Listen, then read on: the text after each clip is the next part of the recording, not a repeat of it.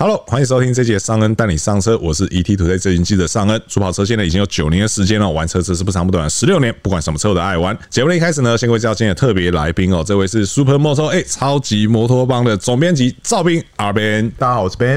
那今天找到 Ben 来呢，想必哦，当然哦，哎、今天没有要聊机车意外了吧？ 对，今天找到 Ben 来呢，其实有一件喜事来跟大家分享啊，而且我蛮好奇哦，就是因为我身边其实比较少这样族群的人，哦对那但是我就很好奇。就是呢，我们的 Ben 啊，最近啊，终于正式成为了特斯拉 Model Y 的车主，来掌声鼓励鼓励。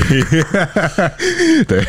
那因为我为什么会说好奇这件事情，是因为呃，当然我身边不乏开特斯拉的朋友，是其实人人数并不算少，但是呢，这么新的。车主，你是算是近期的第一个，嗯是对，因为大部分我认识的可能都是开 Model S、Model 对 X 或 Model 三，而且其实他们已经开蛮长一段时间的了，所以有些事情我觉得找他们来聊，相对可能他们印象已经不那么深刻了，对对。但是 Ben 的车到现在才多久而已，半个月左右，是我现在才两周哦，才两周而已嘛，对，但非常听有感对，但听说里程数已经也累积蛮多了哦两。千六百多了。对，这有在开，这真的有在开。对，嗯所以其实我觉得我想从很多面向来跟你聊聊嗯哦，就是正式成为这个特斯拉车主，或是我们所谓的电车车主之后，嗯那你有哪一些想法，有哪一些改变啊，或者说你有哪些体悟到的地方，我们大概一一来跟你聊啦。哈好。那首先第一个哈，就先来问一下，在这部车之前你开的是什么车？我开的是福斯的 B 头 B 头 New 就是这 Beetle 个所谓的金龟车啦。对对哈对对对对。那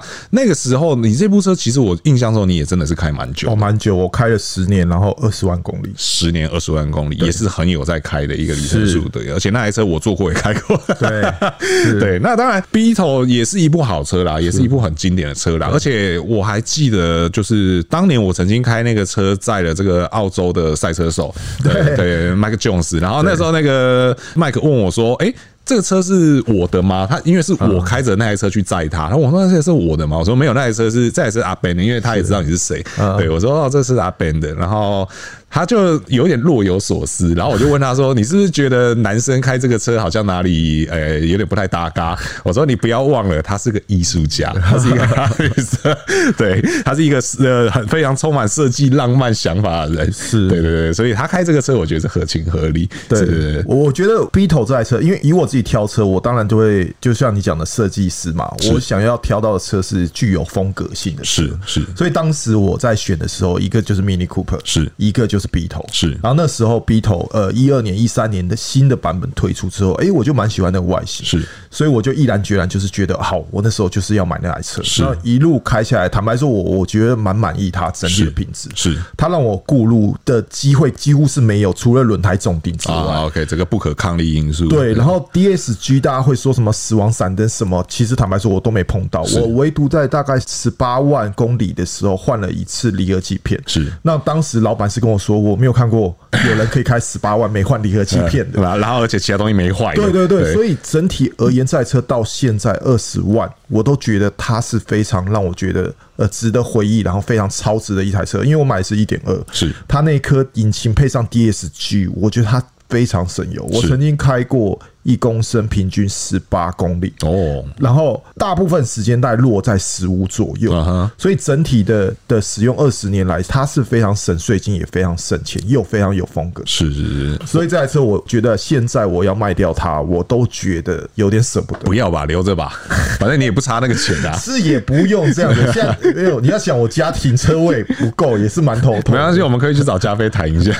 哦，借停在他这边是不是？对啊，因为我但我有件事情比较好奇的是啊，你因为你说你买那部车是在一二一三年的时候嘛，对那个时候你是不是相对去骑重机、去赛道骑重机的机会是没有那么高的？对，那时候其实没有想到它会变成，因为那时候我还在做设计，啊，对对对，所以我比较在乎风格的部分。是结果他后来后期我们常常跑赛道，对我们需要载东西，对，哦，他就非常不堪用，对对对，因就为有一点有一点不符合你那个时候的使用需求，是因为对它的后座，我们有时候需要载同事，大家要挤四个人要挤那两个门，是当然双门很帅又无边框，对但是你碰到这种情况，你就觉得哇，非常的残酷啊。是是是是，所以这个也算是你近期会想要换车的一个原因之一吧。对，所以也因为从那个时候，呃，种下了这些因之后是，我就觉得我要换电车或换未来车的时候，我都要挑大的车。是是是，哎所以也就是因为这样子，我选择 Y。是是是是，因为毕竟相对来讲，它的实用性应该还是比三再来的更好一些嘛。虽然是说三好像也已经不不算差了。对，三就蛮大的。是是是，那再来就再到下一个问题，这也是为什么 Ben 选了 Model Y 的原因了、啊。是那再来下一个问题，有被割到韭菜 吗？还这是个是还是等等党获得胜没没利？有没有，我告诉你，对，等等党，因为其实大概三年前在海外上市 Y 的时候，是我那时候就已经金龟就已经有点老，我就觉得我想要买这台车，是所以到去年的时候正式上市的时候，我就毅然决然，哦我因为我那时候刚好很忙，活动很忙，所以我要确定下单的那个时候，大概已经隔上市开卖之后大概两三周左右，是那我定了之后，其实超乎预期，因为那时候就说什么呃，瞬间台湾也一两周内就有两万张订单。是那我我不知道真的假的啦，但是我那时候定了之后，诶，确实在年底的时候，既然他就通知我，那那时候我就觉得很意外，说，诶，你说两万张，所以是，哎，对，没事所没以事所以是有多少的人，他只是你知道，就是下单之后，他其实也没有钱提车，或者 OK 是他只是抢一个头的概念啦。那反正年底通知我提车的时候，我想到的是，我需要在十二月买这个年份啊，对，这这个年份会不会对我来说没有很，就是我我现在买好像这台车就多了一年你，反而是考虑到跨年的问对题了，跨年的问对题，对对所以我就想说，好，不然我就再延延一次，嗯看看他可能到二三月之后交车会不会呃拿到新年份的车。是是是所以我那时候考量是这个，是好，那确实我延了之后，我下一次通知我就是在这次二三月的时候，是，那也因为我这一次的延，所以呢，我逃过了割韭菜之乱， 所以其实你延并不是因为你已经预想到可能会有叠价这件事情不，是对，反而是第一个是考虑到跨年的问题，然后第二个是我回想了一下，其实，在那个时间前后，我们两个好像都很忙，很忙，对对很对忙对对对，所那时以候嗯，所以我那时候就想说，我要这时候交车嘛，是因为我如果要现在换车，然后我旧的又要卖，然后我交车有一些手续要是办，我觉得我可能忙不过来。是，而且你还需要花时间去熟悉一下这部车，然后对而且再加上那个时候你没有太多时间去熟悉它，但是你又必须得要开着它去跑各种工作。对因为我记得我们那个时候印象最深刻的就是，呃，你们还去参加了那个二十四小时的耐久赛嘛？啊对对对，然后再加上跨年前后，其实品牌也都有非常非常多活动，对然后你们也有一些案子在进行，对，所以说那个时候我大概想起来了啦，所以刚好因为这样子而逃过一 劫，真的省了是20万对，哇真的是再次恭喜你。 对，好，那你在考虑买就是有换车这个念头的时候，对其实我的印象中，你其实那个时候名单内有列了不少车嗯，是对，而且其实不是只有一台电车，对然后可能还有其他电车，然后也有一些油车，对。那你那个时候大概考虑了哪些车？那最后为什么又定案是到 Model Y 这一边？其实我我的预想最基本就是，因为我金龟真的是被那个小尺寸的空间给影响到了，所以我就是选择是这种中型或者是小型的 SUV，这是我首选。电车的部分，其实我也有在考虑，我到底要不要选择电车。但是经过我很长一段思考，因为你看我从订车到现在好几个月了嘛，所以我想非常多。那我先讲讲我的口袋名单啊，最直接的就是其实年初才发的叉 One，因为叉 One 其实从呃纯油的版本到纯电的版本都有，然后 Volvo 的叉 C 四十也是我的选择。再来是宾士的 GLB 也是我的选择，它就是一个纯油的选项了。那这些东西都是我当时考量的点，那整体的预算落在大概两百万左右，也跟这次我选的 Model Y 是一样的。那最后我是把油车是完全排除，是因为我的考量点是，如果我现在买一台纯油的车辆的话，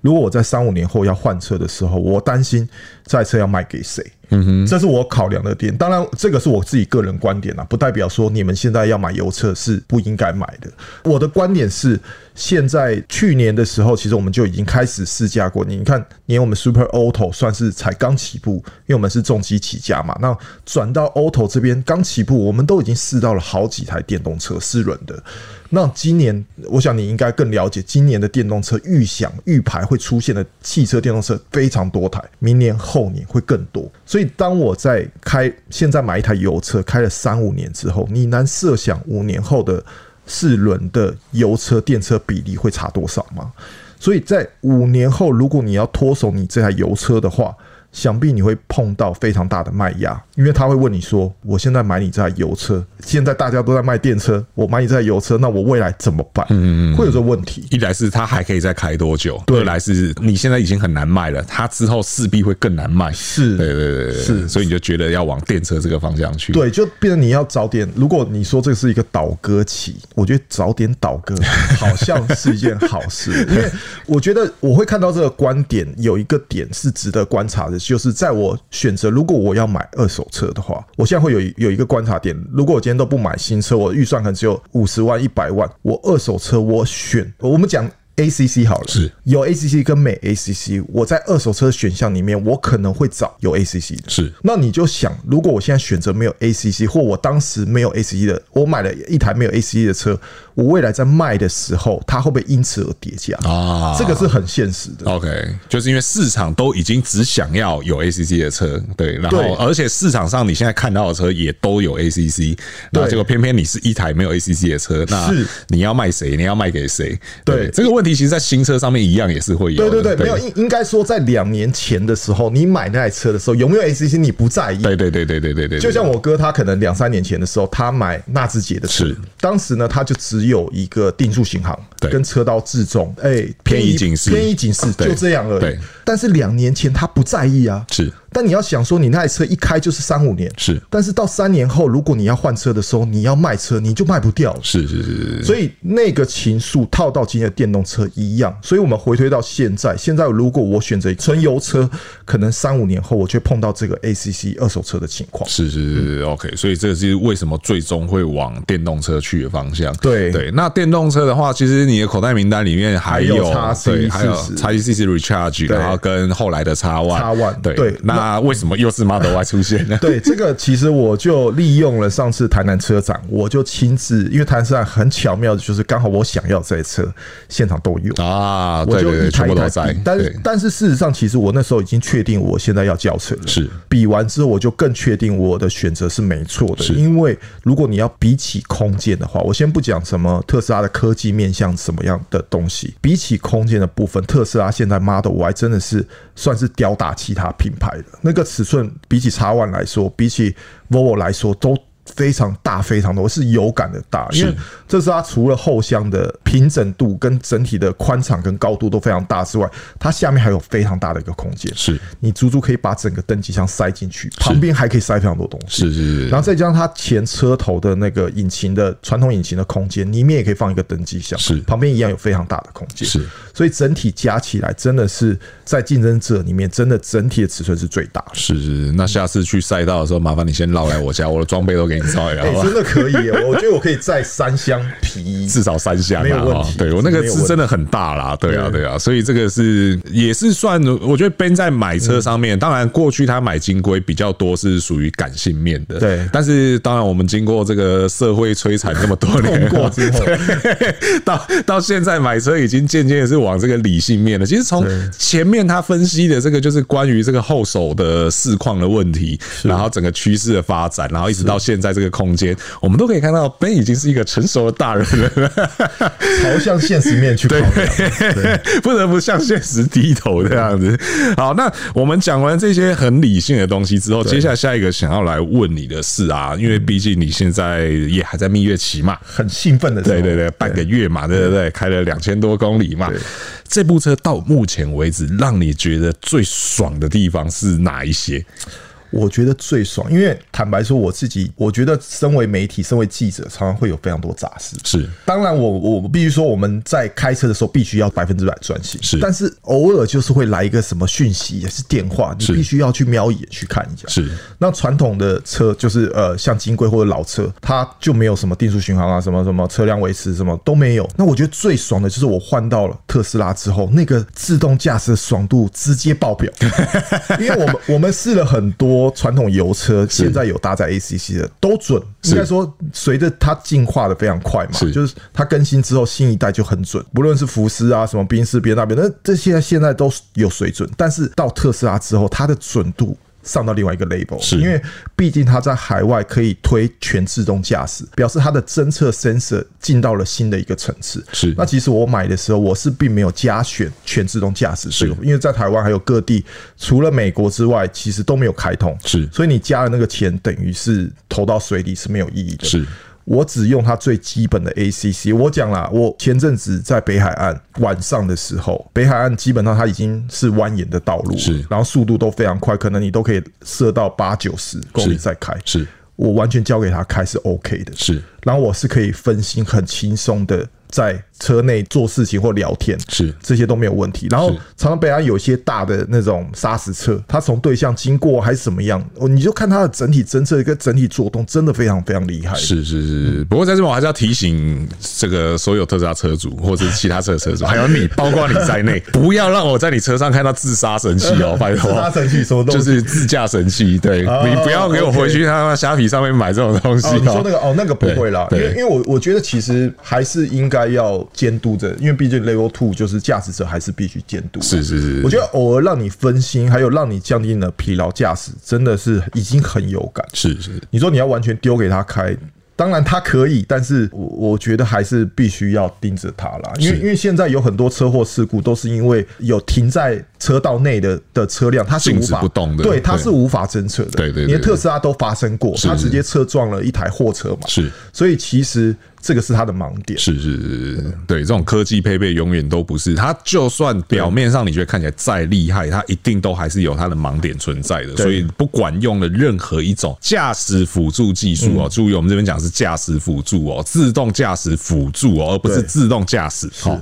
两个是完全不一样的东西。在用这种配备的情况下，都一定还是要百分之百的专注在路况上面，而且做好随时可以接手的准备。对，哎、我觉得讲到接手这点，我又观察到了一点，就是其实如果这台车有这个自动驾驶辅助，我并不会建议，比如说像我爸这种人，是我反而不会建议他们，是因为我发现，在我学习的这段期间，我不熟这套系统之前，它比我传统驾油车来说更分心。是因为像你刚刚讲的接手的部分，是当你切入自动驾驶之后，你开始放松，当它开始警示响的时候，你有时候你要跳回来接手是慌乱的，是所以在你的精神的切换其实是更耗费你在专注度啊，在操控部分的一些消耗，是。所以，如果你是一个反应慢或是老人家的话，我更不建议你使用这一套系统。是，或者说你一开始用的时候，可能要有一个有经验的人来带你，然后对告诉你什么样的情况下可能会需要你接手，因为其实他会要你接手，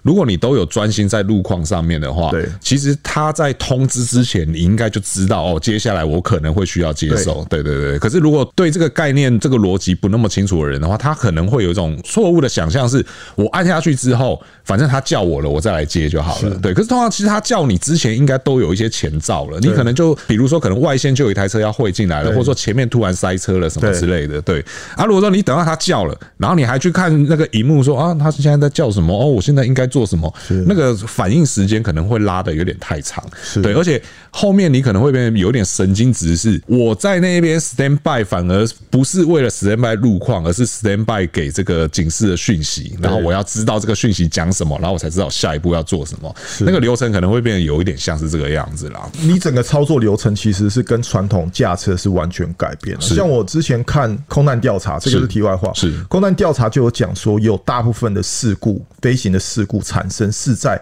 autopilot 解除之后，是人为开始操控的这个衔接期。是是是尤其是在有时候发生紧急事故之后，自动驾驶跟人之间之间的角力跟切换是是哦更容易产生危机。是是是，因为有的时候你就不知道说自动驾驶它到底前面帮你做了什么东西，对然后你接手之后你没有去察觉到它前面帮你做的东西，然后结果两个就互相冲突。这个是在飞机上面我们很常看到的案例啦，那在车上其实多多少少也会有类似的概念存在，对，所以还是提醒大家哈，不管你是 FSD 还是 AP 哈，这个专注在路况上面都是绝对必要的啦哈。请专注。对对对，那除了这个自动驾驶辅助这部分以外，还有什么地方是让你觉得特别爽的吗？我觉得是它整个操作的逻辑跟传统的油车真的完全不一样。你反而觉得这是爽的，对，因为一开始你会觉得有点麻烦，因为它连比如说手套箱是打开，然后比如说什么雨刷啊、空调设定，你都要去它那个平板里面设定。是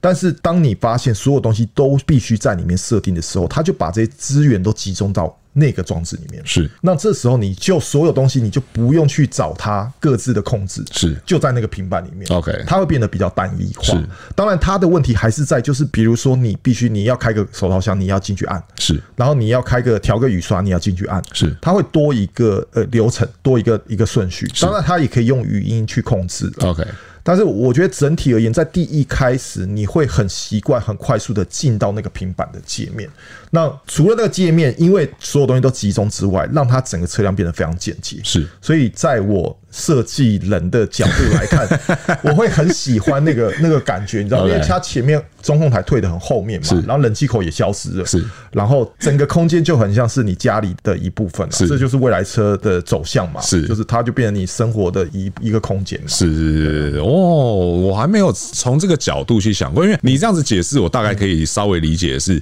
当然过去我们有一些车子，它把实体按键拔掉之后，通常我们就会干掉说啊，这个实体按键都没有了，全部都在平板里面弄，然后我还要在那边找半天。但是你比较算是从另外一个角度去想，是说，即便你有实体按键，可如果你今天实体按键其实如果设计很多摆的话对，或是摆放的位置不好的话，对就会发生像你讲的，比如说我要调一个什么东西啊，那个按钮到底在哪里？对确实啦，认真想一想这样的问题，我们在一些案件多的车子上面，也还是会有这样的现象发生是。对啊，只是说，当然这个它的那个平板的使用逻辑，可能还是会需要一点对你需要时间去了解那个平板的的使用方式。是是所以如果是老人家的话，要重新学习用平板，我觉得他会很不习惯。是，呃，像你刚才讲，我觉得在我体验过，比如说传统的按键跟这种平板，最好的方式就是你要么就是全部都传统按键，是要么就是全部都集中平板，是这是最好。那我觉得特斯拉属于后者。是，我觉得在我们体验最怕的就是它走在中间。啊，嗯传统按键又有，触控平板又有，然后两边都可以触碰到，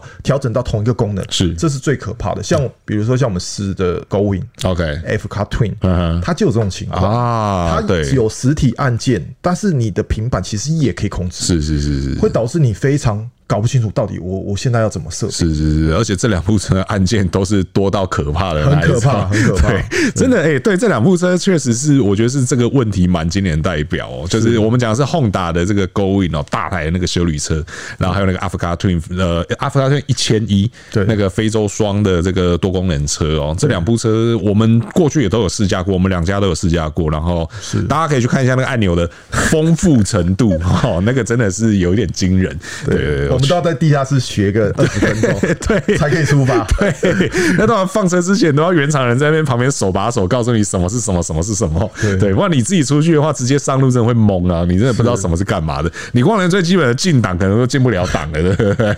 对，OK，呃所以我觉得他把它集中在那个平板里面是好事是啊。然后再来就是，因为我觉得他们最厉害就是那个 OTA 嘛，那个远啊端调整、对更新的部分所以呃你看我们传统的按键，我们没办法透过云端。去改变传统按键的位置跟按压的感受啊啊，但是它那个平板可以随时改变你的那个方选的设定，是所以你就觉得这台车它就很简单，硬体就是很简单的硬体，是所有有关软体的部分就集中在那个平板的世界里面。是，那你反而会因为这样的关系，你好像觉得哦，好像这个车厂的注意力是在软体的部分，那个那个部分整个人的使用逻辑的界面，它是搭构在那个里面去控制。但是如果在在像我们刚讲 F Car Twin 那种，你就觉得它那个搭构的逻辑在你脑中是非常复杂、错综复杂，然后非常乱。是 OK 嗯好，然后爽的部分，我刚刚还想到一个前两天你很开心的跟我讲的事情，就是电耗的部分就是省钱的部分，听说是蛮有感的。哦对对对，这对这个其实严格说起来，应该是排在第二个，应该排在啊第二二个爽度的问题， OK 因为毕竟我们记者嘛，就里程数都很容易飙高，到处跑。是那以我现在的，哎，我直接开啊，嗯我我现在跑了大概两千七百多公里嘛，是然后。他们自己官方的软体写的也蛮好的，它就是直接用你的充电数据去算，因为他们有超充也有慢充，对那它可以侦测你车辆现在是充超充或者充慢充，是它用那个去换算你现在所花的价格，是然后呢，他们有设一个油车的一个大概平均的标准值，是他会告诉你说，你这个透过这 A P P 告诉你说，你现在到底省了多少钱。是那以我现在的数据，我大概跑了两千七百多公里，它这边列出来的我的燃料钱是省了三千六百零二元，你省了三千六百零二602元，元然后你所以你实际支出了到目前为止这个里两程千多块。两千多块，你说两千五百公里，两千多块。对，以我的车子的话，哈，我的车子是当然是比较耗油的车子啦，哈。两，对我们换一个方式来讲，两千多块的九八无铅可以让我跑多远？嗯，大约一千公里左右而已吧。是对我只能跑到一千多公里。如所果以你我大概一公升两块钱，一公里差不多2块两块两块多那一边，对对 OK 对所以他那个换算感觉起来好像蛮准的呢，蛮准的蛮对啊，准对啊，因为你你说他他你省掉三千多块嘛，对然后你花了两千多块嘛，对等于你现在是六大概六千块左对右对嘛，对对对，那六千块在我的车，嗯，差不多跑个两千多公里是差不多的，是，对所对对。所以其实，诶、因为因为其实它这个，我觉得它抓的平均值是比较可能像你们这种车，对但我是金龟，其实真的太太省，对，它平均可以到十五左右，是所以我用十五再去推算过。那无论如何，我觉得它整体来说都比起我那个金龟的税金油耗省非常多，是是是，因为目前税金几乎是零嘛，零啊零对税对金对，。目前是零税金嘛。那诶，你买的是什么动力来着？我买的是呃长里程版啊 Long ，long range，对 range，OK OK，好，反正这个暂时看起来几年内都还不需要担心税金的问题啦。对嗯对啊，对啊，只是我不知道你有没有看过，就是有人讲说那个如果免税取消我的知话 道，，我知道那个那个金额，如果是照动力来算，是很恐怖。对是很惊所以其人。实我我也选择说，哦，我不需要买到 performance 版本，啊因为 OK 坦白说，我自己觉得我用不到啦，因为我我虽然骑重机，但是我开车是蛮温的，是是是对啊，是所以我觉得我用不到。然后再来就是它的动力部分，以我现在来来踩下去的感觉，其实坦白说，真的非常够力。是是因为是，虽然我们有开过很多油车，它标榜可能零到一百是五秒的，是当然那已经算性能车了，但是它那个五秒可能中间掺杂着它一开始拉转那个 turbo leg 的感觉是，最后才填的时候冲的时候才到五秒，是但电动车你你也试过非常多，你对踩下去之后，它瞬间就给你了，它没有在管，所以它那个冲到零到五秒。可能慢的是在后面是，是它前面那个爆冲感，哇，非常 基本上我现在在，我觉得市区有时候真的碰到一些挑衅，也不是说挑衅啊，就是要去踩一下，真没有输过。哎啊 OK，所以现在真的是一个爽未退啦，哈，双没腿啦，对哈对对对。那爽的地方除了这些还有别的吗？如果没有的话，我们是不是要来讲不爽的地方？啊 你你你想想看，还有还有没有其他让你特别激赏，爽的或者是地方换过来之后让你觉得很好的地方？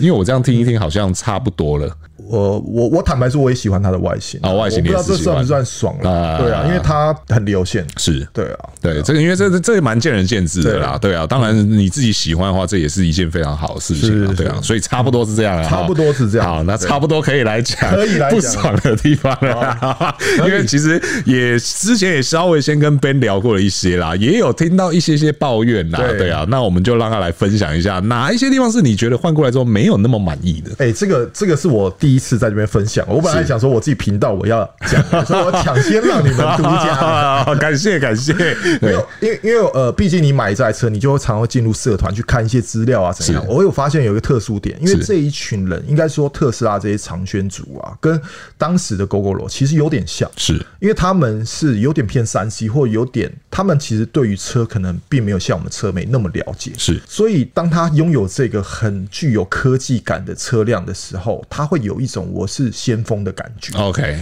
对，所以他会很兴奋的跟大家大家推荐跟介绍，甚至他自己会有点优越感的光环。是那也因为这样的关系，就很像人家讲说果粉，啊其实他这个也有点特斯拉粉，也有点像是 GoGo 的 GoGo 的粉。对那他就会自然的包容他车子的很多瑕疵。是那前阵子我才看到有一个新的车主，他就分享了他交车的事情。那他就说，呃，很多人讲说他的全景天窗很热，他一点都不觉得热。然后很多人讲说他操控不好，他说他一点都不觉得。然后再来就是很多人讲说他整体的隔音效果不好，他觉得他之前是什么 Lexus，他觉得其实是差不多的，并没有不好。以我们自己试车试这么多。我我必须说，刚刚那几个点都是这台车的痛点。首先，那个天顶天窗热是的部分 嘿，一开始我也觉得，嗯，好像还好，因为我对一开始交车的时候并没有贴贴任何隔热纸，是那它其实上面是有算蛮暗的，是是所以是是有有基本的隔热效果，是。但是呢，当我跑到中南部的时候，因是为我我前几个礼拜有下去，是下去之后再配上大概二十七度以上的的温度，配上太阳，是我跟你讲，你你会很明显察觉到你的头的上半部是热 嗯的，OK 非常热的，但你的下半部是冷气是凉 的。然后它这个东西只要有太阳，你可以持续一整天。是所以我还我很难想象，如果当你到三十几度的时候，你会怎么样应对这个情况？我会我会忍不住的把我的冷气口调到往头上吹，是是我想把头上的热气给带走。 OK，所以我曾经有看过有网友分享说，他因为这样子中暑，真的因为这样子，因为你的身体温度对对是对头的部分是热对对的，对然后你下半分是冷的，对对对一对直对一种很奇怪的冷热对对交对，你的这个身体的温度调节可能会因此出现一些问题。对，所以。以等于是在我拿车的大概前三天左右，我觉得嗯没有很热啊，因为那时候你交车，那个时候好像其实刚好北部也真的没那么热，对，真的是这样。对然后其实那那时候的判断不准，然后对再加上其实我觉得可能当时就真的还蛮满意这台车，是所以你你会包容它。是那过了一个礼拜之后，我就发现，哎、开始真的觉得好像希望问 问题出来，你的热度退掉了，对对对，就很像你一开始交了一个女朋友，你应该觉 得哦，她好可他爱什么都好，对对对对我好想跟他结婚，几几年后就不是 这样子，这形容真贴切。对。然后后来隔一个礼拜，我就觉得啊，好，我有感觉到热了是，我就去贴个儿子。哦，你有去贴个人，然后我是不告诉你，我再隔一个礼拜，就是对我我大概几天前，我直接去买一个遮阳帘，是哇塞把整个前景天窗前半部都挡起来。 ，OK，因为我我个人坦白说，我觉得在驾驶部分，那个全景天窗根本用不到，是你看到的就是这边一个横梁，是哦上面你根本看不到， OK 所以你只感受到它的热。 OK，所以与其这样，我就直接买那个遮阳帘，把它上面全部都遮起来。哼哼，解哇嗯我我彻跟底你解决日的遮这个问上题，对，遮上去之后真的有感，哇你就觉得哦，真是凉爽啊！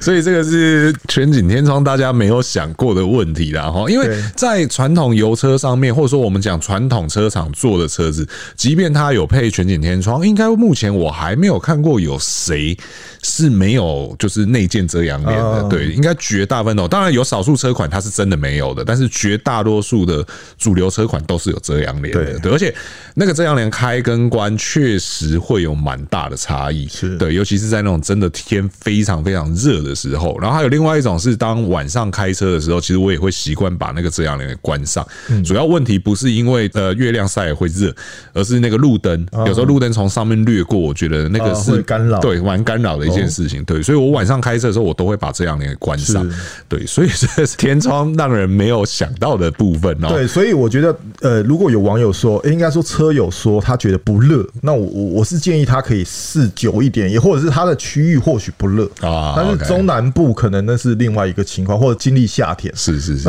那，等于是你分享那篇文的时候，你先考量一下，是你现在使用的时间点到底是什么时间点？是，你不要跟我说什么外面寒流十几度，然后十十度十度以下，你跟我说哦，那个卷天窗一点都不热 啊，没对有，这就很像你交女朋友的时候，一开始一直放闪啊，对对不对？一年后， 那些文都很想撤掉。那个 Facebook、和 IG 都想删一删了。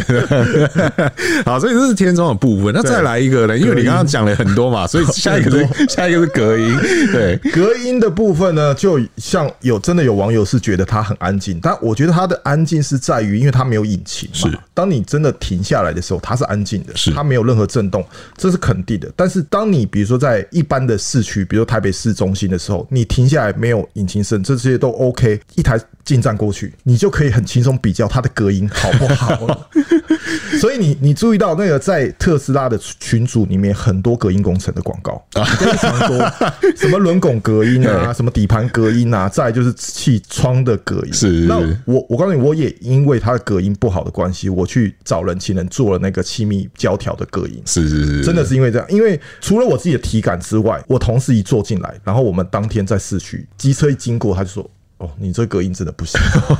所以你看，我们试这么多车的，我觉得至少我们的体感是准的。是是是，对啊，那也因为这样子，就是会让你很直觉的想要把所有的隔音工程都做过一遍。是因为我我你当初跟我讲这个问题的时候，我当下的直觉是因为说，当嗯然呃，有些人觉得它隔音好，像你讲的，因为没有引擎，所以他觉得隔音好对。但是相对来讲，会觉得隔音不好的人，我那时候也讲过一样的话嘛，嗯我说会觉得隔音不好跟没有引擎应该也有蛮大的关系。对对，因为你少了引擎，所以自然而然你其他的声音会变得更明显，变得更直接，因为你少了一个声音去听到。对就好比因为我那个时候举的例子是说，哦，可能你轮胎的胎噪啊、对风切声啊这种东西会变明显。可是我没有想到的是，像你刚刚讲这个静止不动，然后外面噪音这个例子，我没有想到这件事情是哦，原来它这个部分的声音也比较大声，因为我们其他的车子就算油车，它可能有一些有所谓怠速熄火，对嗯那熄火之后，你当然你也少了引擎的这个噪音的干扰，可是我们通常也不会觉得说哦，外面声音有变得特别大声还是怎么样。嗯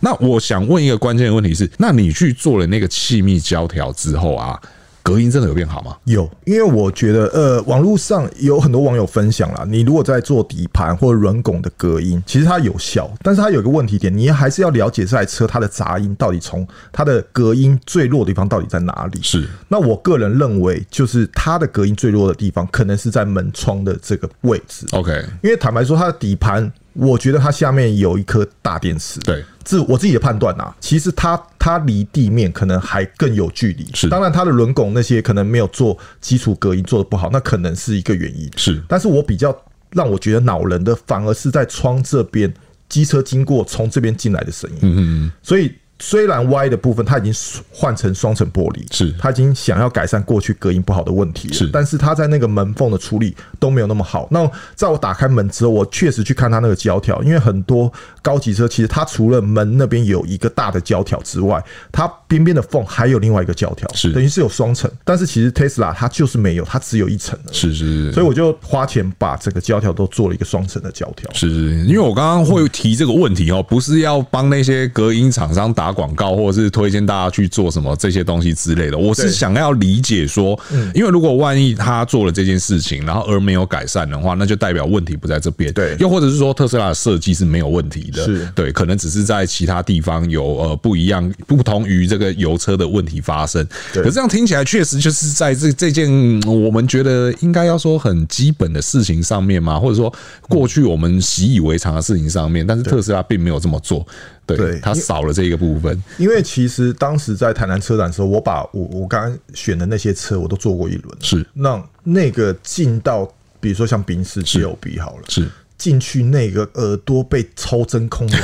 那 那个感觉无。想事的感觉。对，然后你你进到叉 One 那个耳朵，就是那个冰箱门的那个开的感觉是，或者是 Volvo，那是很有感的。是是是是那在特斯拉就没嗯有，它那个门光一开始你原厂不做隔音的时候，你关的那个声音就是有点铁，就是铁打我们讲的怕爬啊，对那个声音就很明显，你可以感受到它没有被密封。是是是，OK，好，所以说这个是隔音的部分哦。那下一个是不是就要来讲到操控的部哇分？，对，这个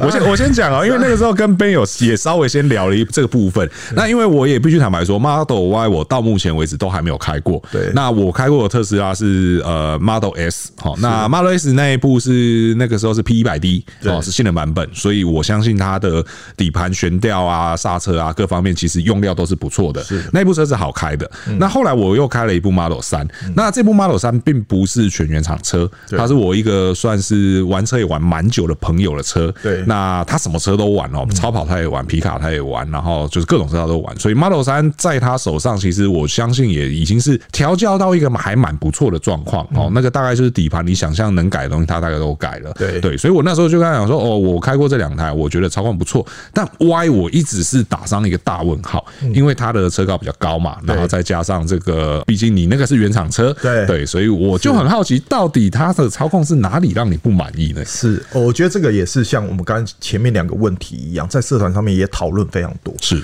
一开始大家就会有很多建议，比如说他觉得呃，很多人建议说，你如果想要舒适度好一点，你就买长里程版、用 range 版，不要买 performance 版，是因为轮圈的差距会觉得 performance 比较跳。是然后后来又有人说他去试了之后，觉得哎、诶其实 performance 比较不跳。是，反正你就可以看到社团关于这个车子跳与不跳 对、舒适与否非常多讨 论。各种反复横反正跳。没有，所以我刚讲这三个项目呢，都是在社团上面常看到的 OK 讨论题目。 OK，呃，隔音啊，然后晒不晒啊，等等，你就知道这个是他最大的问题。是好，那我就回归到我自己亲身的体验好了。是，因为前阵子我们应该说我们最接近这一次最接近我交车之前试的车其实是酷咖。啊，OK，那以酷咖一百万左右的价格，它已经是因为我们当时试其实是算是最入门款，是所以它整个配置呢都算比较养纯。是但是我跟你讲，那个如果要比较我今天的 Model Y 操控三道的感觉，酷卡真的是吊打 Model Y 大概，我觉得很多条街对不对九十分的话，Model Y 大概三十分。哇塞，当然有可能是因为它的的车重真的比较重，是反正我有一天挑了一个晚上之后，把我的 Model Y 开到观音山上面，是哇，我就觉得这个车怎么可以这么不受 控？我没有仲裁哦，对但是我觉得光在过弯的部分，它路感传上来的感觉很模糊之外，它的侧倾非常的大，是然后它的你可以感觉得到它底盘非常硬。是因为它下面有电池，整个模组，它整个框架做的非常硬，是然后它的悬吊又搭不上它那个底盘，是就不是传统车厂会做的事情。是就你就觉得，比如说酷咖好了，他们一定会透过整个底盘跟悬吊的调教，调成一个适合恰当好车的软度，来吸收整个超价的时候的冲击力。是但是感觉 Model One 它就完全对这部分是一张白纸，他就觉得哦，我给你安全，我就是给你最硬。是但是有时候它未必，它可能已经超过那安全值，是那它反而影响到操控了，但是它它不在意，是 所以我我一直觉得我不是那种在四轮那边会是改装避震器的人，是一直都。但是我告诉你，我已 经 这已个经开始在 survey 这了，个是礼不拜好几个晚上，我都在看 Model Y 的避震器。是？ 默默的开始打开了各大拍卖， 对，而且我告诉你，刚刚讲的是山路，可能它真的尺码太大，然后不好压弯。再加上我是长里程版，它悬吊比较好，反正这个是可能的原因。但是我在高架上面是六十四往巴黎路段，你如果有印象，从五谷上去之后，往巴黎有一个高速的左大左弯，然后里面还会跳这样子，对，没有，我发现有一天晚上我就碰到了一台八六，是对，然后再怎么样，我觉得我的零到一百五五秒应该是跑得赢嘛。是好，然后我在那边我就很踩了，想要给他一个下马威。是然后诶，大概在弯中的时候速度还 OK，我很踩下去，今天要出弯出弯出弯，速度拉得非常快。哦，我跟你讲，我那时候我真的觉得。我我差点要买，我觉得机车我知道外抛是什么感觉是， 我没有感受过一台 SUV 对外抛到旁边，对整个车摇摆对救回来的感 觉，我就是在那时候体会到了，非常惊人。我想说，哇，这个组合，这个避震，这个底盘，既然在这个速度，我那时候踩下去，我觉得顶多一百三、一百四，但它是加速很快，是但是。它那个失控的恐恐惧感是我前所未 有，我还是要跟大家讲啊，这个公路上 哈，这个遵守交通规则跟速限呐哈。但是呢，呃，像 Ben 讲的这个问题，其实我也大概可以理解是，当然你悬吊搭配，因为我没有实际开过，我不敢轻易去猜测这个悬吊搭配是怎么一回事啦。哈对。但我必须得说哦，越重的车哦，失控起来是越可怕的哇。好，那个真的是因为惯性的关系哦。像我之前的经验是，我大概入行到现在最惊悚的一次失控经验是，那时候在大鹏湾，然后开这个某品牌的。大型房车，但是是性能版。嗯，它的那台车的车名呢，就两个字，哦，两个英文字，它开头是 S，好，那我就不指明说是哪一家了，哦哈。 OK 对，那但是我也必须得说，那那是非战之罪，因为毕竟它是一台大型房车。是然后大鹏湾的三号、四号湾其实就蛮接近你讲的那个对场景嘛，对因为它是一个时速一百多进去，对然后而一且直踩对，对中间你还要一直 hold 油门嘛，对不对？我那时候那一部车进去的时候，我第一次知道原来四号湾的那个那个墙呃，是这么深这么远，然后我又第一次看这么近的距离看到那一面墙，对对对，因为就是一进去之后我就一直往那面墙去。那因为前面的车都是一些性能车，都是一些跑车，他们当然没这个问题。那因为我们那个当下是我们一直在轮流换车开，对对，所以我已经忘记我从一台中置引擎后轮驱动的跑车，然后换到了一台前置引擎的这个大型房车，然后我跟着他们用一样的速度进去，结果我就一路往外，一路往外，然后那个当下你真的是什么事情都做不了，而且你有再多的这个所谓的安全防护机制也好，或是怎么样什么什么传动也好，我跟你讲那个什么用都没有。唯一这个世界上唯一不能被打破的事情就是惯性，嗯惯性是永远打破不了的。对，所以如果说你是开一些车重比较重的车子的朋友，我真的是建议你那个弯道哈，进弯前该做的减速要做好，对然后真的不要想要在弯中什么大踩油门，那个真的是很可怕。 对，尤其是电车，我觉得扭力很大，对又对对又又更加的明显。是，是，它会很容易就突破那个限界啦。对对啊，所以真的是不要这样子玩啦，哈。对啊，所以操控的部分，除了过弯的表现以外，刹车到目前为止都还够用吗？刹车这个其实应该说一直都是它的问题啦，是至少我们听过过去的任何车主都说特斯拉刹车很弱，是但我觉得这个要回归到它本身设计的原理，因为它主要会希望你用单踏板操控车辆。啊，OK，所以急刹这件事情，可能你真的只有进到赛车场才是需要考量的点。是在一般道路，它就是建议你透过单踏板回油来代替刹车。是是是，所以我我不知道该不该批评他刹车，但他刹车就真的很烂。 OK，对吧？啊如果你要我不用收油减速，我直接踩刹车踏板，它基本上不太会停。 OK，那单踏板这件事情我也很好奇哦，因为像我之前我跟小叶我们其实聊了蛮多关于单踏板的事一情一，六或者是就是任何的任何的，因为任大大部分电动车都有提供这样的选项。我们两个至今都没有办法完全习惯单踏板。是那你开到现在两个礼拜两千多公里，你有习惯这件事情了吗？我觉得有渐渐的习惯。一开始我们很难做到，你透过单踏板的会，因为我我们以前开油车，你常常会利用一些技巧，让最后停的那一瞬间不要有那个顿挫感。是是是那我一开始接手的时候，我很难用那个回收油的那个刹车来让车子完全不顿挫。是但我觉得我现在已经渐渐可以抓到那个 moment 了。 OK 然后我也开始能够理解它这个单踏板控制的好处。 OK 就你就真的少了一件事情。 OK 你就不用再去 hold 刹车的这件事情。 OK，所以还真的还是需要一些比较长时间的驾驶，因为毕竟像我跟小叶，我们可能了不起，最多最多也就开个三五天而已对，对啊，所以可能看起来还是需要一个比较长时间的这个适应跟学习哦。是，但我觉得它的单踏板如果可以像其他厂一样有更细节的调整 OK 我觉得是会加分的哦 OK 因为你可以随着你的使用习惯去调到比较容易进到那个状况，嗯会比较好。因为它现在就是三种模式，然后都是很粗略的。 OK，那你要么就是介入多，要么就是技术少，要么就是直接滑行，嗯哼就这样了。 OK，好了解，好，所以说缺点部分差不多了啦，齁对对，那最后就要来讲这个总结呃，也不但算也还不算到总结，就是有一个我觉得也算我蛮好奇，我觉得也差不多是今天最后一个问题了对啦。充电这件事情啊你到目前为止有习惯它了吗？是，我觉得，我觉得哦刚刚我们讲那个省钱的部分是嘛，那啊，我先分析一下，它现在市场上面有几种充电模式，一个是它的超充，是然后其实也有很多非官方的超充，就第三方就的是对第三第三方的超充，你可以对去充。那那个其实补电都非常快。那再来就是比较省钱的做法，就是慢充。是慢充就是常在一些公有停车场，也或者是他们比如说现在 Costco 有设置这种慢充座，是这些东西都是慢充，是主要是这两个。然后再来就是，如果你在家里面，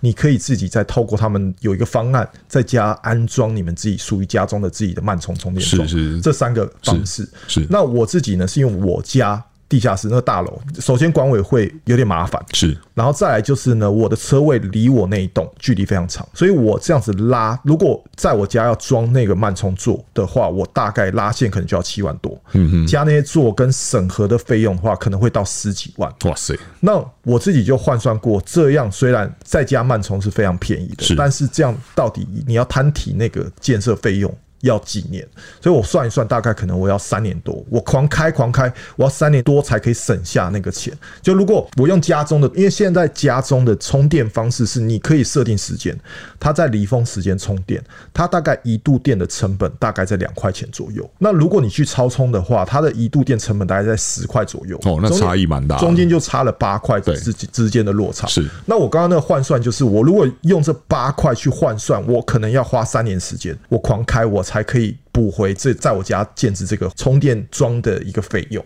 那所以呢，以我现在，啊因为刚刚我讲说我那个 A P P 一直提醒我说我省多少钱，是也因为这样子，我就一直很想要，虽然我家没有，我一直很想要透过一些到了哪些，比如说我去办公，然后那边有公有停车，它有充电桩，然后我利用它的这个方式去蹭电， 然后来来省这个费用。我免 想费仔出现了，对，我想看看到底可以省多少。是这个这个是一个情绪，是然后再来就是，其实快充很伤电池。对，那如果我们之前我我看过一篇海外的分析报道，他有讲哦，两台五万到八万左右的特斯拉，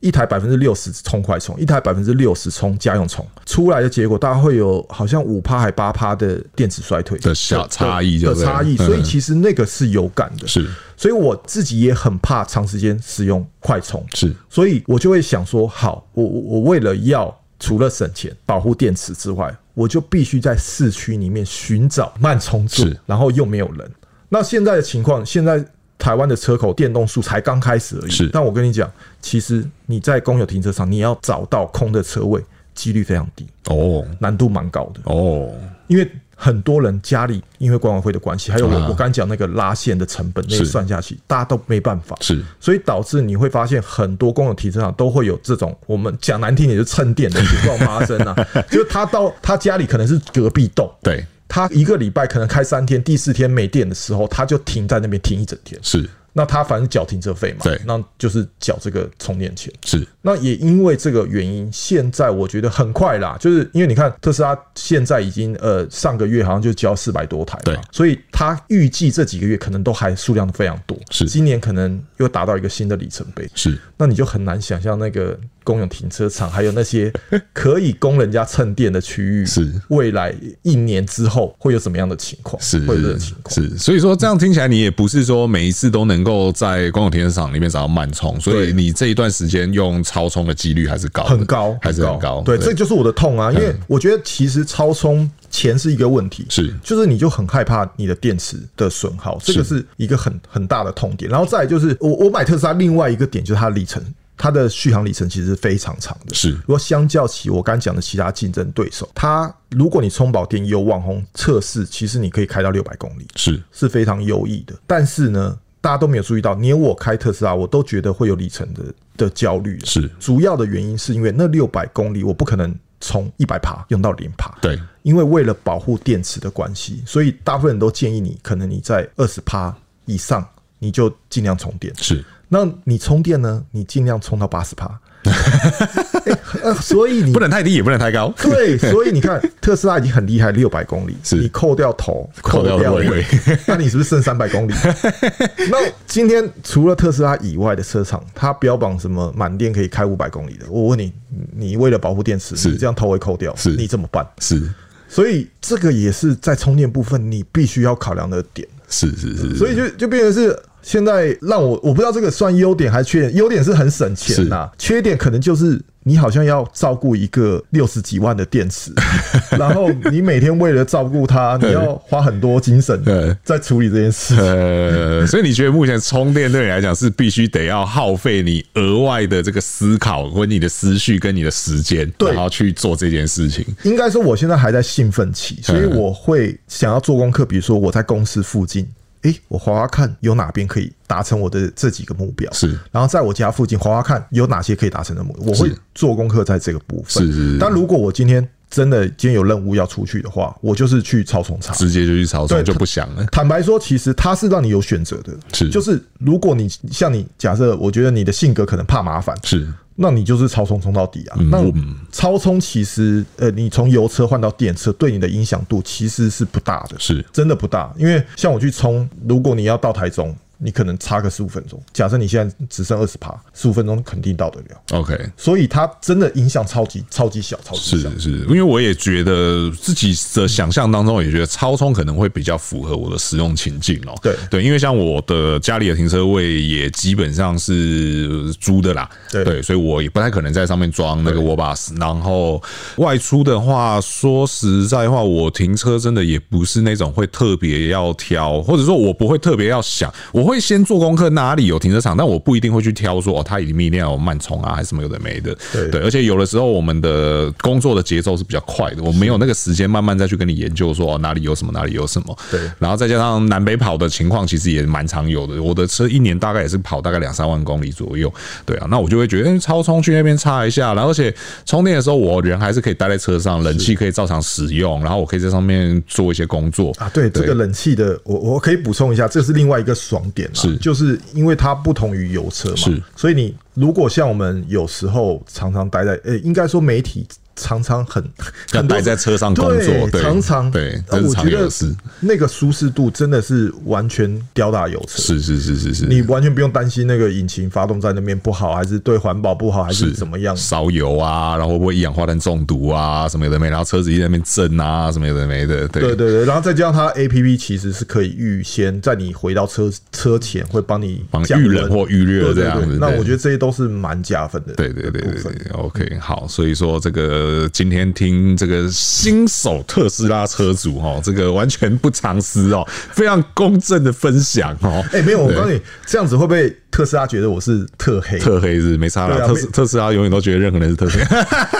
我告诉你，这个情绪就很 有趣了，就是不是特斯拉族群跟特斯拉族群就是好像有一道墙，哦他们彼此互相。哎，我我比较好奇，我问一下，是因为毕竟你是一个传统油车牌，是再加上你跑媒体车线这么多年，你怎么看待特斯拉这个产品这个品牌？因为我自己是觉得啦，因为我坦白说我是设计人出身，然后我又不我是不同于。传统四轮车车圈是但是我可以感受到传统四轮车圈对于特斯拉好像有一种轻微敌视的感觉。我觉得这个东西它不不完全，我我们我先讲哦，就是我我觉得这可以分两个部分来讲。对以车的部分来讲的话，当然我觉得毋庸置疑，它在电动车上它绝对是一个领导品牌。那当然科技面也是一样，这个我都我都我都承认，我也觉得是 OK 的，没有错的。那当然你说它产品本身有没有缺陷，有没有问题，有没有一些可以改进的地方，我觉得也都有。而且这些事情其实车主心里也明白，车主心里也都明白。对，所以我觉得对于他的你所谓的敌视也好，或者是那一些，我觉得不完全是建立在车子这件事情上面，而更多的比较像是在公司文化上面。哦对，当啊然这个公司文化其实又分了一些面向，就是包含到说，当你说 Elon Musk 是个狂人，这个他当然是一个狂人，可是他有没有一些令人觉得有争议的地方？其实也有哦，这个这个也不是我在讲而已，我觉得这个大概是普世对他的评价。哦，那这个是国外特斯拉的部分。呃，台特的部分呢，我觉得应该不用我多做解释了。哎呀，哎，这个我有很多故事可以讲。啊是是，但我觉得台特这部分，嗯，你要讲的是车主的角度吗？对车主的角度哦那我想听听看车主的角度，车主怎么去评价台特这家公司？好，我觉得呃，基本上我是很推崇特斯拉的一些理念啦，是就是哦，他觉得不开会啊是，然后觉得想要节省很多多余的沟通啊，然后裁撤掉他们的公关部门啊是这些，我觉得这个想法是对的。是那但是呢，进到台湾之后呢，诶、再加上中国市场、台湾华人市场，他们对于买车这件事情，其实有些既定的观念，是你必须要有业务，你是必须要有一些服务，是那我觉得台特在处理这两端，一个是原厂端，一个是台湾客户端，就夹在中间，是有点处理的不是很好，是因为他们想要原厂的那种自动化，他又想要顾及到你，那你就觉得他好像有点在刻意装酷。是比如说好了，他的业务，呃，我从头到尾其实没有看过我的业务，是那他就是加了一个 Line 之后就跟我联络，我问他很多问题的时候，他都不会直接告诉我那个答案，是他会贴一个通知的公 告是说明书。是比如说，我问他说：“呃，那我这个车子什么时候什么时候拿？然后拿了之后会领牌，会有什么程序？”他就会再贴一次那个链接， 再贴一次那个链接，再贴一次那个链接。然后我就我就有一种是是在哈喽吗？我不我不知道是不是我这个业务的特例，个是人特例啦是。但是你可以感受到他们很想要把这个流程简化，是让你可以透过这个流程就能够直接了解这个细节。是但是当你进去看那个流程之后，你就发现，因为我们毕竟是你知道专业嘛是，我们写这些如何让人家看懂是我们的专业。是，我跟你讲，你看到那个你会气 死。人家 summer 对，然后不然就是，比如说他们你要去，你要请人代办那些证件什么东西，他给你的东西既然是 Google 表单，呃然后是非常看起来非常阳春的，呃，那你就会觉得你的所谓的自动化，其实你没有做到够彻底。是让你的服务又想要把它推到自动化，是就卡在中间。是那我就会我就会很想要直接拨那个 业务，把事情问清楚。呃但他就是要给我一个连接，哦，我就觉得很烦。然后问他，他也很多事情，他也就是要问主管要什么，就很麻烦。是就搞到中间，你就觉得不上不下。是，就是原本理想化应该是一个非常理想的做法，然后对但是实际上嘛，就是好像有那么半套的感觉。半套的，对，对对对，我觉得像你刚刚问我说怎么评价，其实我刚刚对台特公司的评价，以媒体的角度来讲，也差不多是这个概念。对，就是虽然说名义上有一些所谓的媒体窗口，你可以去联络，但是其实永远你都问不到正确的答案，或是最终的答案。而且我必须得说，这些东西去问啊，其实并不是说我们就是要仗着我是媒体啊，然后所以我有什么知的权利啊，也不是这样子。就是真的有的时候有一些事情是读者也想要知道，对对，就好比说之前的意外事件嘛，某对某一个某个艺人的意外事件，那个当下其实我们真的没有从那边得到太多的资讯。嗯对，那当然这种负面新闻我们不希望它发生，可是当它发生的时候，我觉得一定也还是很多车主会去关心说为什么会发生这样的事情，那我们未来要怎么样避免这样的事嗯情？可是自始至终都没有一个所谓官方的答案啊。嗯那这种情况下，其实就会造成你资讯上的混乱嘛，因为这当中就会出现所谓的很多的达人也好啊，或者是什么，然后去操作一些似是而非的观念啊，或者是一些错误的资讯。这个其实我觉得对品牌来讲，对消费者来讲都不是一件好事。但是台特始终没有想要解决这样的问题，我也就嗯哼，对我也不能说什么。对，可是我觉得确实在从消费者的角度来看，从媒体的角度来看，台特公司确实有很多需要努力的地方啦。对对，啊因为因为我觉得，呃，特斯拉本身应该说他老板的观念是这样，是好的事情，他可能要节约大家的一些呃成本，就是各种的消耗，是这是好的事情，让事情有效率。但是当你来到台湾之后，你发现你瞬间没办法达成的时候，你应该就要去扭转，是而不是卡在中间。那我觉得那就变得很奇怪了。是啦，就因地制宜这件事情其实是非常重要的啦。对啊，就像以前曾经也有某些品牌曾经想说要提一个弯什么什么的概念，它那个概念很简单，就是讲说哦，我们在全世界不管哪一个市场，我们供应的这个某某品牌的车款对都会是一样的东西。对，以前曾经有一个品牌喊出这样的口号，但后来事实证明这样的策略是不行的。对，因为每一个市场都有它自己独特的特性在，每一个市场想要的、需要的，然后必须要有的东西也都不太一样哦。所以你要说一招打天下嘛，这个还真的是技术上有蛮大的难度存在啦。哈，对啊，所以今天跟 Ben 聊了这么多，夯不啷当聊了这个一个多小时哦，真的也是，我觉得也解决了我解答了我很多心中的疑惑啦。对啊，那总之最后还是再次恭喜哈，成为这个特斯拉车主，而且是没有被割到韭菜的特斯拉车主哎说。不定他明天又割一刀，对不 对？没事啦，反正你都已经开两个礼拜两千多公里了，对不对？你至少不是什么今天提车，然后明天降价那一种，对啊，不是那样子就好了，还是要恭喜你啦，好不好？对啦 o、k 那以上呢就是我们今天节目的所有内容哦。那如果说觉得我们节目内容不错的话，请不吝给我们星好评，这会给我们很大的鼓励哦。如果说对我们节目内容有问题或意见，或者你就是特斯拉车主，你有想要反驳的地方呢，也都欢迎在留言下面提出来，和我们一起讨论哦。然后说还没有订阅的朋友呢，请记得按下订阅，这样才第一时间收听到我们最新的节目、哦。那我是尚恩，我是 Ben，我们就下次再见喽，拜拜